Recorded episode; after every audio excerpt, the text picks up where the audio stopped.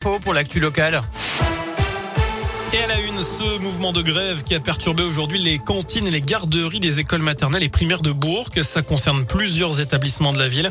Et c'est à deux jours de cette grande mobilisation prévue dans l'éducation nationale, malgré le nouvel allègement du protocole sanitaire dans les écoles. Objectif, simplifier la vie des parents, selon le ministre de l'Éducation nationale, Jean-Michel Blanquer. Désormais, si votre enfant est cas contact, plus besoin de tests PCR ou antigéniques, mais simplement trois autotests fournis gratuitement à la pharmacie avec une attestation de l'école. Plus besoin non plus de courir récupérer votre enfant. S'il est cas contact, il peut rester en classe jusqu'à l'heure de la sortie scolaire. Le Sénat examine le projet de loi sur le passe vaccinal cet après-midi, mais aussi demain. Il devrait l'adopter, mais avec des ajustements. Le sénateur LR du Rhône, François-Noël Buffet, président de la commission des lois, souhaite un débat apaisé et sérieux. En parlant de Covid, l'OMS estime que plus de 50% des Européens seront touchés par Omicron d'ici deux mois. L'Organisation mondiale de la santé qui s'inquiète d'un raz-de-marée de variants.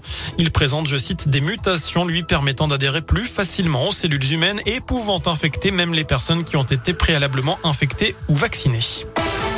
À retenir aussi euh, l'intervention des policiers à Perona hier midi dans un supermarché.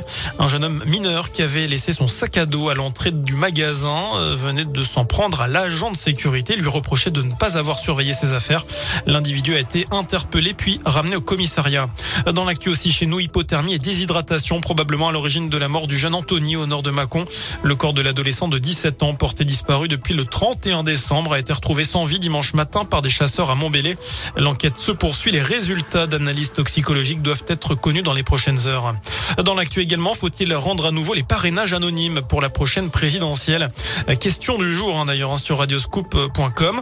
C'est aussi ce que proposent Jean-Luc Mélenchon et Éric Zemmour qui n'ont pas encore réuni selon eux les 500 parrainages d'élus pour la prochaine présidentielle. Jean Castex réunissait justement tout à l'heure les organisations politiques pour évoquer cette élection, notamment les, les modalités de vote.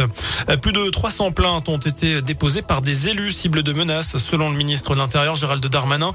Au total, près de 1200 élus ont été visés dans les 11 premiers mois de 2021, euh, dont 162 parlementaires et 605 maires ou adjoints victimes d'agressions physiques, euh, soit 47% de plus par rapport à 2020. Euh, parmi eux, deux députés en marche et les républicains de l'Ain. Des faits qui se multiplient chez nous et partout en France, notamment en plein débat sur le passe vaccinal. On passe au sport, du basket. Une mauvaise nouvelle pour les fans de la JL Bourg.